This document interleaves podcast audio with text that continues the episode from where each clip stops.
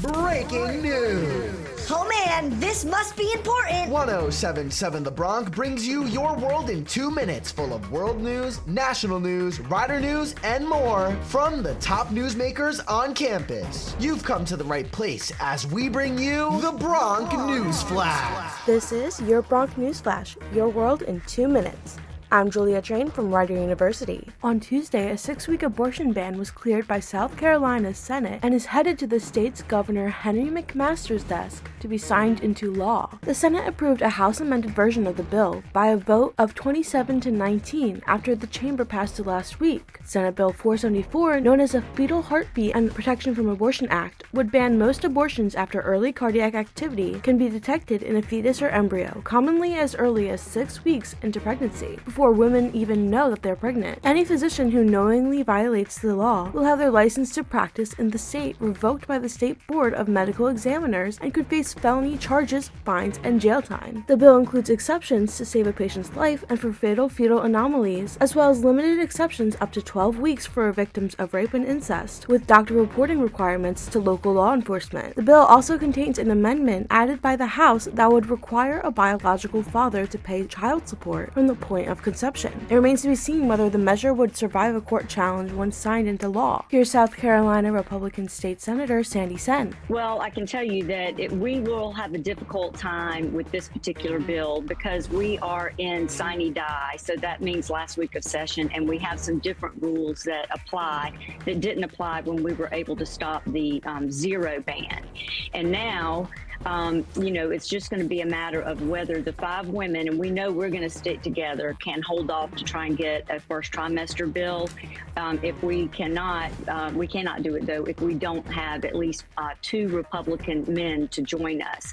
And we do have one gentleman who did not vote in the last one who has now come back from active duty. He's going to vote uh, with the rest of the gentlemen the rest of us, the women, like I said, will stick together, but it is going to be a matter of whether we can hold on to two of the men, and um, you know anything could happen. It's going to be a nail biter. Negotiations over raising the United States debt limit resumed Wednesday, and the two sides were still miles apart, with only eight days left to pass the bill. In the Capitol, negotiators for House Republicans and the White House were expected to resume talks, but they hit a speed bump when concerns grew about whether negotiators would be able to reach a deal to cut government spending enough to win the GOP votes needed to pass a bill that raises the debt ceiling before June 1st. After a week of daily sessions led by a group of negotiators, people on both sides say the gap between what House Republicans want and what the White House is willing to give seems wider than ever. A default would wreak havoc on the U.S. economy and force millions to at least temporarily lose government benefit payments. Rider University's Model United Nations team was awarded the Outstanding Delegation Award at the 2023 National Model UN Conference in New York City. The conference is the world's largest international collegiate simulation in international relations, and the award is the highest given at it. It's the 14th time Rider has won the award over the past two decades. The team also won a position paper award for the work done by Maria Castillo, a political science major, and Bobby Barbero, a global studies major. These juniors were recognized for their outstanding work on the International Atomic Energy Agency Committee. The competition, which was held at the UN headquarters in New York City, typically draws more than 200 colleges and universities from around the world and engages thousands of student delegates in diplomacy, negotiation, public speaking, and more. As a founding member of the competition, Rider has attended every conference since 1967. And that was your Bronc Newsflash, your world in two minutes. From Rider University, I'm Julia Train.